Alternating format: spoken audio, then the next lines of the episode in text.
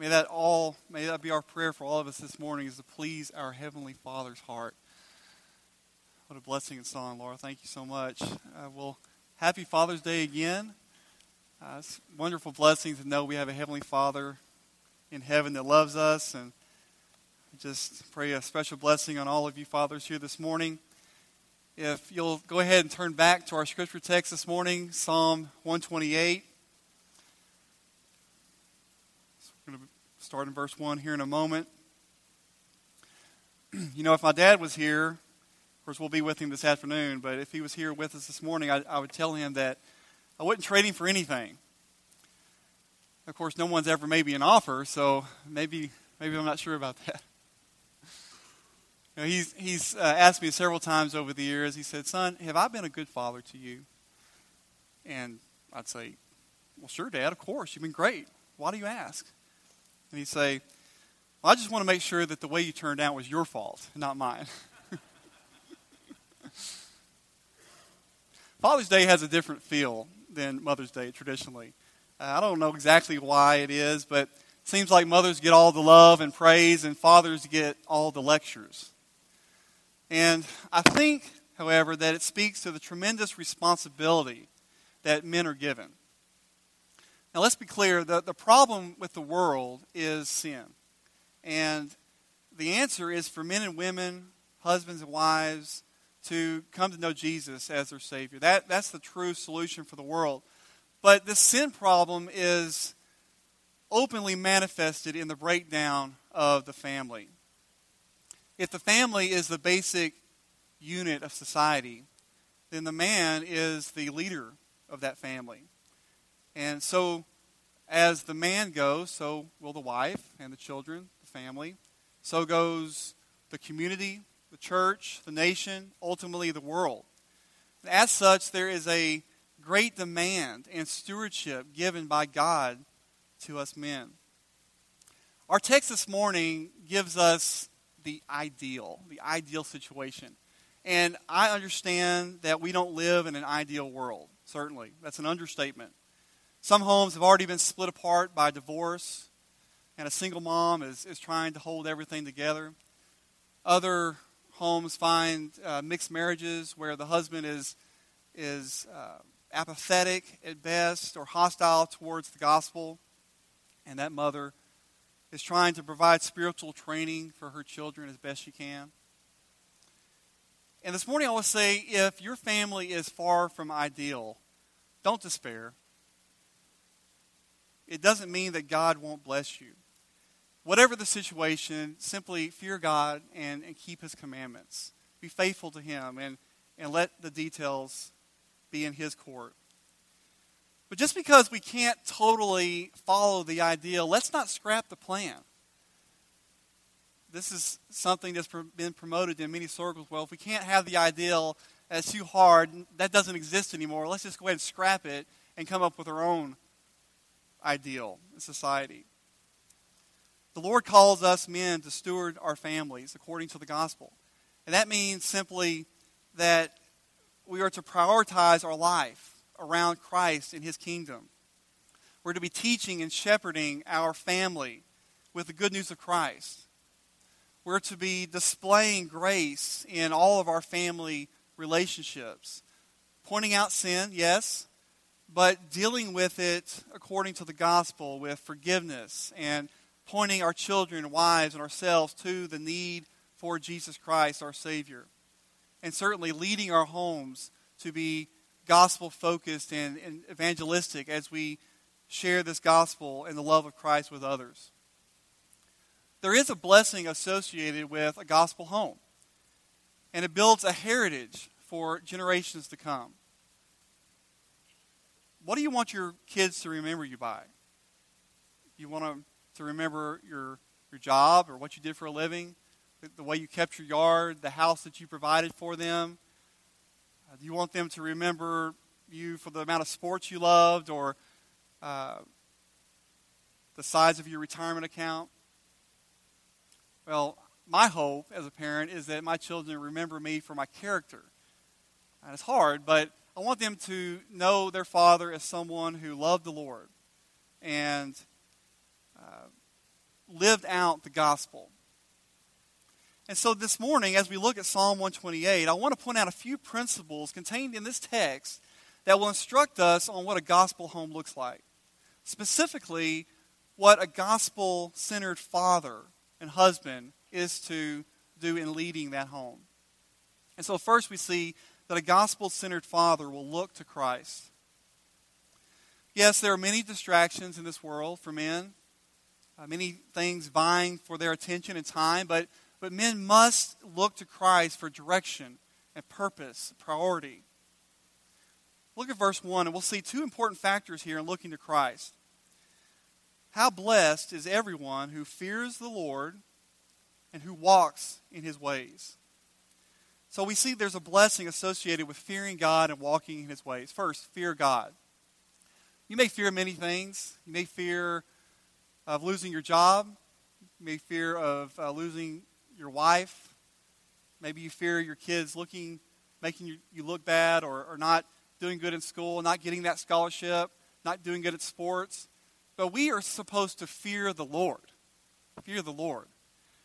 A proper fear of the Lord will set the stage for everything else in life. It's important enough for the psalmist here that uh, in two different verses, verse 1 and verse 4, he, he speaks to this fear of the Lord, and there's a blessing attached in both cases. Most men would, would fear facing their boss for a uh, performance evaluation if they knew that they were underperforming.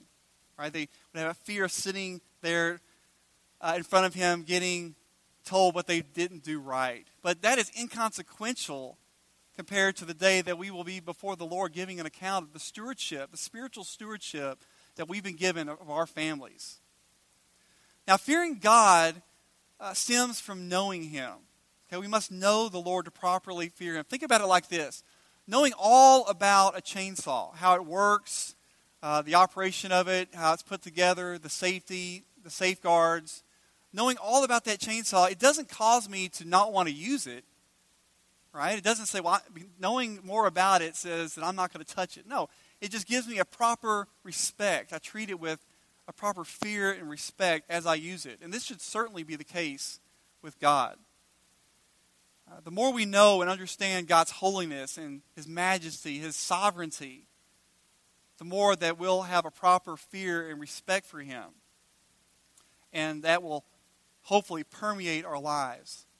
Now, this also implies that we will walk in His ways in, in verse 1 and keep his commandments. Keep his commandments. Solomon, in all his wisdom uh, and all of his experiences in this world, concluded this fear God and keep his commandments. We see this there in Ecclesiastes chapter 12, verse 13. After all is said and done, he says the conclusion, when all has been heard, is fear God and keep his commandments. Fear God and keep his commandments. Now, Solomon was the wisest man uh, he was extremely rich. He, he had everything. He experienced everything this world could possibly offer. All the joys that were had from this world, he experienced. And having everything and experiencing everything in this life that a man could dream for, his conclusion was that it was all vanity. All vanity. And the best answer is to fear God and keep his commandments. We need to trust His wisdom. We need to trust that example that God's given to us. And man, we, we must look to Christ. Must look to Christ. He is both our example of, of how to do it and, and our goal, our supreme goal that we are striving for. Looking to Christ helps us to keep focus on our priorities. Now, also in, in verse 2, we'll see that a gospel centered father will labor for Christ, labor through Christ. Verse 2 says, When you shall eat of the fruit of your hands, you will be happy, and it will be well with you. There's a value in laboring for your family and enjoying the fruit of your labor. That's what this verse is talking about. When you shall eat of the fruit of your hands, the fruit of your labor, you will be happy. As we labor, we do it through the power of Christ who strengthens us. So there's two elements here in regard to labor. One is work. Men simply need to work. 2 Thessalonians 3, verse 10 If anyone is not willing to work, then he is not to eat either. Laziness and slothfulness is a sin. And unfortunately, it has trapped many men in our society today. Uh, men that are perpetual adolescents. They will not rise up to the challenge, what God's called them to be. Now, some men are, are physically not able to work, or they're mentally not able to work, and there's no shame in that. But for the rest of us, we must model a strong work ethic for our children. Work was a normal part of the Garden of Eden. It, it's not evil in of itself. It was there before the fall. It's only through sin that it becomes toilsome. Okay, it's a good thing. Now, this includes home. Uh, this includes work in the home, guys. Work doesn't end when you punch the clock and, and you, you go home. Children learn nothing from a father who simply comes home and sits in the recliner. Quantity time is not the same as quality time. According to the Family Research Council, the average father in America spends around seven or eight minutes a day in meaningful conversation with their children. Let that sink in. That's, that's pretty sad. Our jobs, yes, they demand a great deal of attention in our lives.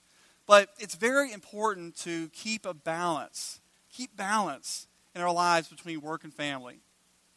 Now, it has to be acknowledged that most men uh, don't have a problem with working for a living. However, the main problem is usually the opposite. It's usually found in an overemphasis in work to the neglect of the responsibilities at home. Being husband and father takes work. It's not easy. No one says it's easy. It has demands. Man works to provide for his family, uh, but he also works to nurture and to lead his family at home there will always be times where your job demands you to be away from home. Uh, it'll demand that you put extra hours in, that you focus on a project that will temporarily dominate your time, and that's acceptable. There's nothing wrong with that. But it must be the exception to the rule and not the norm. If it becomes the norm, unfortunately, I think you'll wake up one day and your children will be grown. Perhaps your wife will be distant.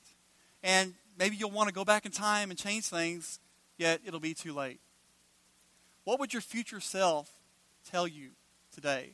Look out 30, 40 years in the future. What would your future self tell you today? Would, would he say to work harder? To spend more time at the office? To, to pursue that promotion or that pay raise at the expense of your family? They'll understand. I don't think so work at keeping the important balance in your life. And remember your vital importance at home. And it's up to you. You cannot outsource this to someone else, it, it is up to you. Now, we are far from perfect. Uh, we mess up, we fall flat on our face, and we can't pretend that we don't. It's very important to remember the gospel in leading our families. It's gospel driven labor that we have through Christ, the power of Christ and that we, re, we leave the result to Him. Okay? Third principle here in our text is found in verse 3, where we see that a gospel centered father will love like Christ. Christ loves, He, he sacrificed, He cares for us so much that He left behind His throne in heaven so that He could come and provide for His children. Some men, I think, need to be willing to leave that corner office and their earthly position to love and care for their family as Christ did. Verse 3 says, Your wife shall be like a fruitful vine within your house, your children like olive plants around your table. Clearly, he's uh, talking to men here because he says, Your wife, your children. Your children are, are olive plants. Your wife is a fruitful vine. And the picture here is so beautiful. It, it's a picture of a family around the Father,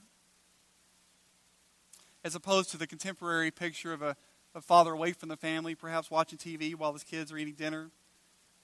Now, here we see something different. We see, we see the father looking around, and what does he see? He sees his wife as a fruitful vine there in the house. He, he sees his children around the table as treasures, treasures to be cherished. when he looks around, he doesn't see all of his stuff. He doesn't see the 401k fund is growing and the retirement that he's going to leave to his children so they can get more stuff. He sees the value in the family itself. Both illustrations here picture uh, the need for caretaking and nourishment. The, the vine and the olive branches, they, they need caretaking, like vines and plants need a gardener to provide for them and to care for them so that they may bear fruit. First, a husband should care for his wife. Men, teach your sons how to love their future wives. And, and give your daughters the kind of man, an example of the kind of man that she should marry someday. Um, you know, I heard it once said that it's true that girls are inclined to marry boys like their fathers. And so it's no wonder why so many women cry at weddings.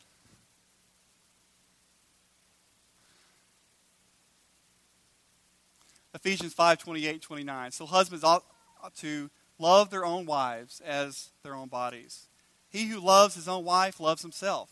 For no one ever hated his own flesh, but nourishes and cherishes it, just as Christ also does the church. Man, one of the greatest things you can do for your children is to love your mother as Christ loved the church and gave himself for it. When your priorities are properly in line and you're caring for your wife as God instructed, she will be a source of tremendous blessing for you in your home. Uh, the phrase within your house and around the table both conjure up the idea of, of the family and the home being a, a refuge in the storm. We see the man uh, providing for his family and protecting them in the midst of a crooked and perverse generation. And he should expect to come home and and enjoy the fruit of his labor. So, fathers, take the time to cultivate and care for your wife, not only for your benefit, but for the benefit of your children. Children will build their lives on the foundation that you established as parents. And the stronger that foundation is, the better equipped that they'll be.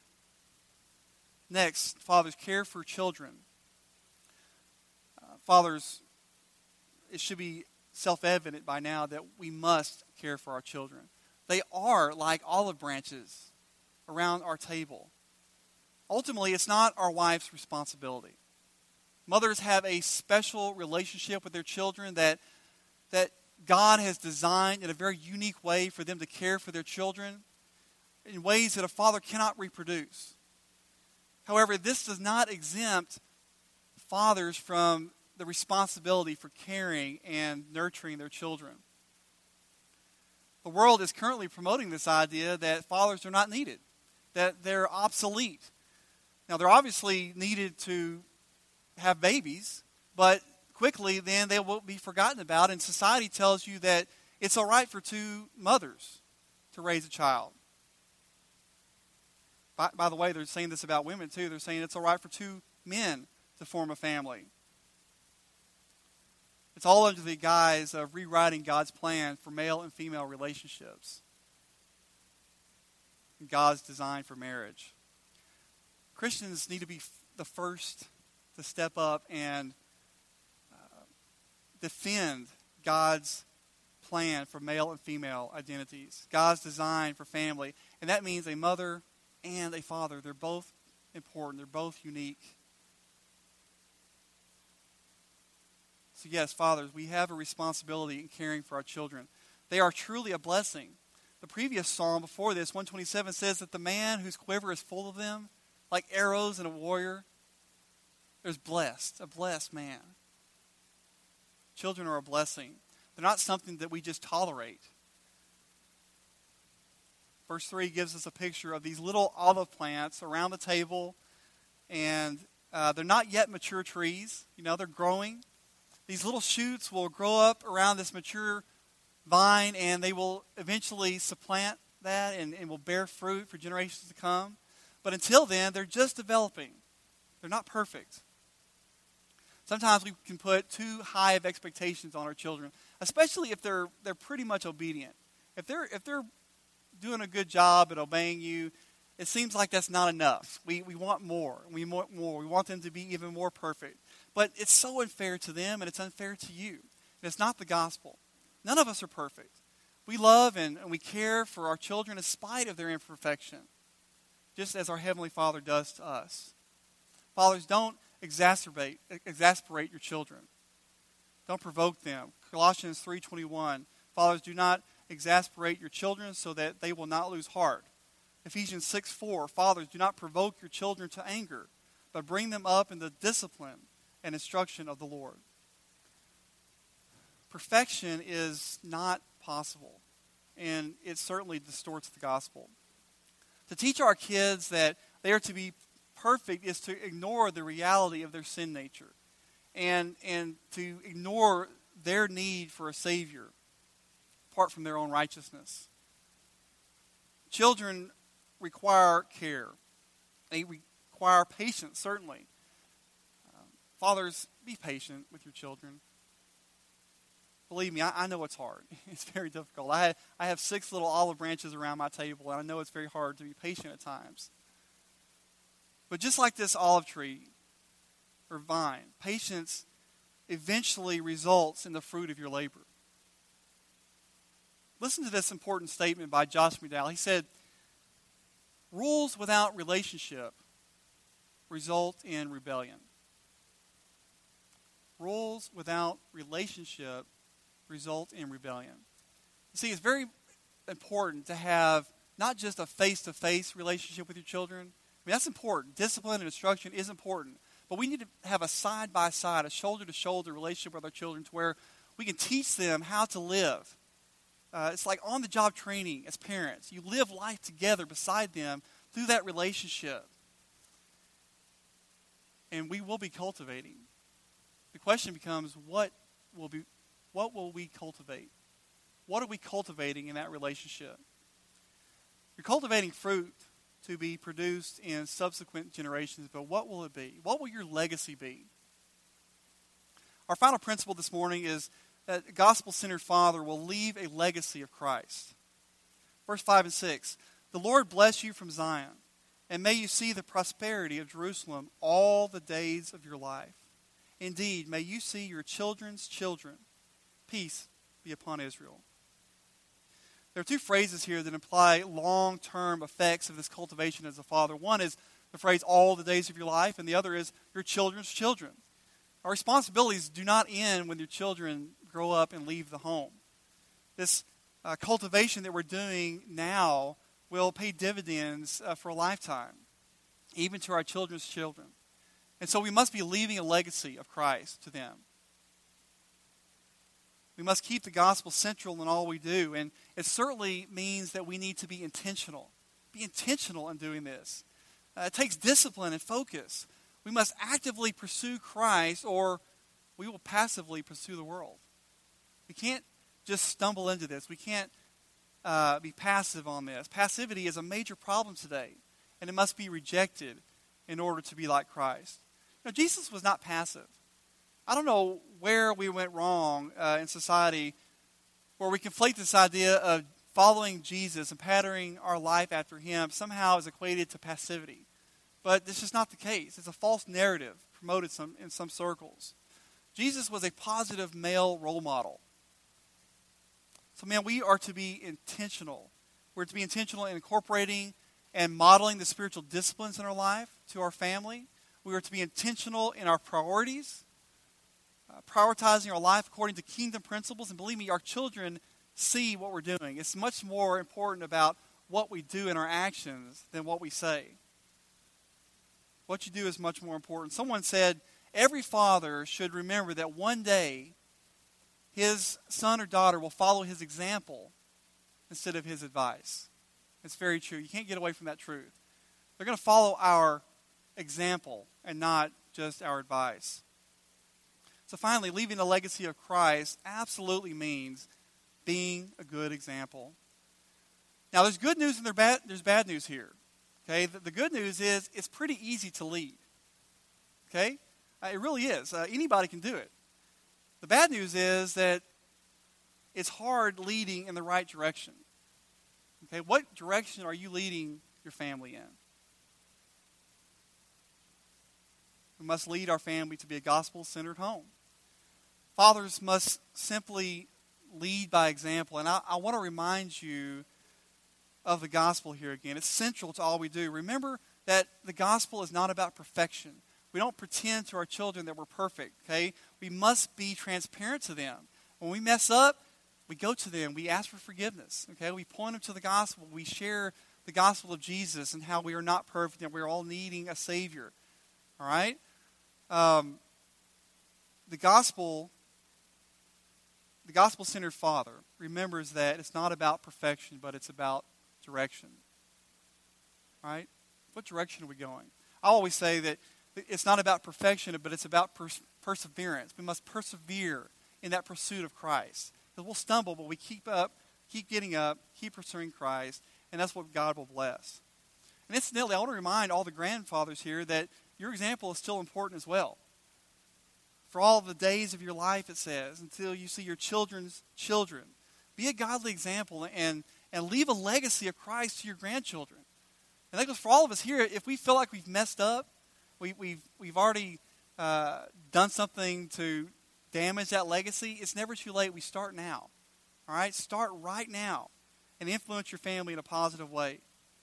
So, as, as we wrap up this morning and we, we conclude this message, I, I simply want to encourage everyone here to be a gospel centered home. And man, be a gospel centered man and father and husband. Lead your family to be a gospel centered home. It's your responsibility.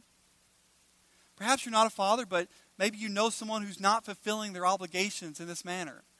You simply pray. Pray for them. There's power in prayer. God will hear it. Perhaps you're a son whose father has not fulfilled this obligation and, and it's left you scarred. Pray to God to help you forgive them and to follow the example of your Heavenly Father yourself. For all you fathers here this morning that are laboring for Christ. You're doing your best. You're, you're leading your families and you're trying to build a strong gospel foundation for them to launch out of on their life. I want to encourage you to keep it up. Uh, it's easy to lose heart, but persevere through. There is a blessing. There's a reward. Second Chronicles 15, 7, Be strong and do not lose courage, for there is reward for your work. There is a blessing for a gospel home and your strength comes from the Lord. You know, God loves fathers. He's a father himself. Praise the Lord for all of the godly fathers here today. I mean, there's so many here that have been such a blessing in my life and, and serve as an example for me to strive after. Thank you for that. For all of us here, this, this message this morning is intended to be an encouragement and a challenge Keep looking up. Don't be distracted by this world. Keep focusing on Christ. If you're feeling like you've already messed things up, again, there's never a better time than to start right now. The gospel is not about the past, it's about your relationship with God right now and how He can change your future. Repent of any mistakes and respond to this challenge today. And I would simply ask everyone here this morning to just look around. Look around at the people beside you, in front of you, around you. Find a father, multiple fathers, maybe soon to be fathers. Find someone or, or many people that you can pray for regularly. And, and I would ask you to pray for them. Incorporate them into your regular prayer life because believe me, we need it. We need it. It's a big challenge to step up to, but we need to do so through God's power and give Him the glory for it, okay? So uh, as you do, just continue to pray for fathers and men all over the nation, all over the world. If you want to see a community, a nation, the world turn to God in revival and repentance, pray for fathers do this. Pray for fathers to, to do what God has called them to do. Okay? All right, well, thank you. Let's, let's go ahead and pray.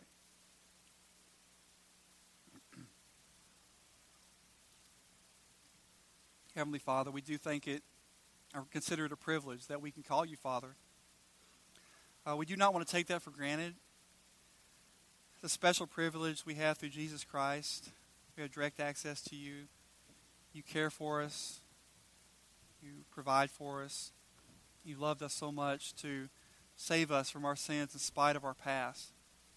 Lord, I pray that uh, you will have your Holy Spirit fill us this morning. to convict us of the need to rise to this challenge. I pray that we will be men that are courageous, that are bold, that will be active in our pursuit of Christ likeness. We will stand apart in the world as a positive example, example that we get from, from your 33 years of life on this earth. You're our role model, but you're not just a role model, you are the very power by which we can conform our lives to your image. We thank you, Lord. Lord, I ask your blessing on, on the men here, uh, fathers especially, but all the men have a unique role given to them by you. And you've empowered us, you've gifted us for a certain task. And I pray that we will faithfully execute that plan that you've given us by giving you glory while we conform our lives to Jesus and to share this gospel, starting in our homes, our children, our family, our cousins, our nieces, nephews, our wives, and uh, just spreading out like ripples until the whole world hears about Jesus. We thank you for that hope. We thank you for that purpose. And we thank you for our salvation. It's in Jesus' name we pray. Amen.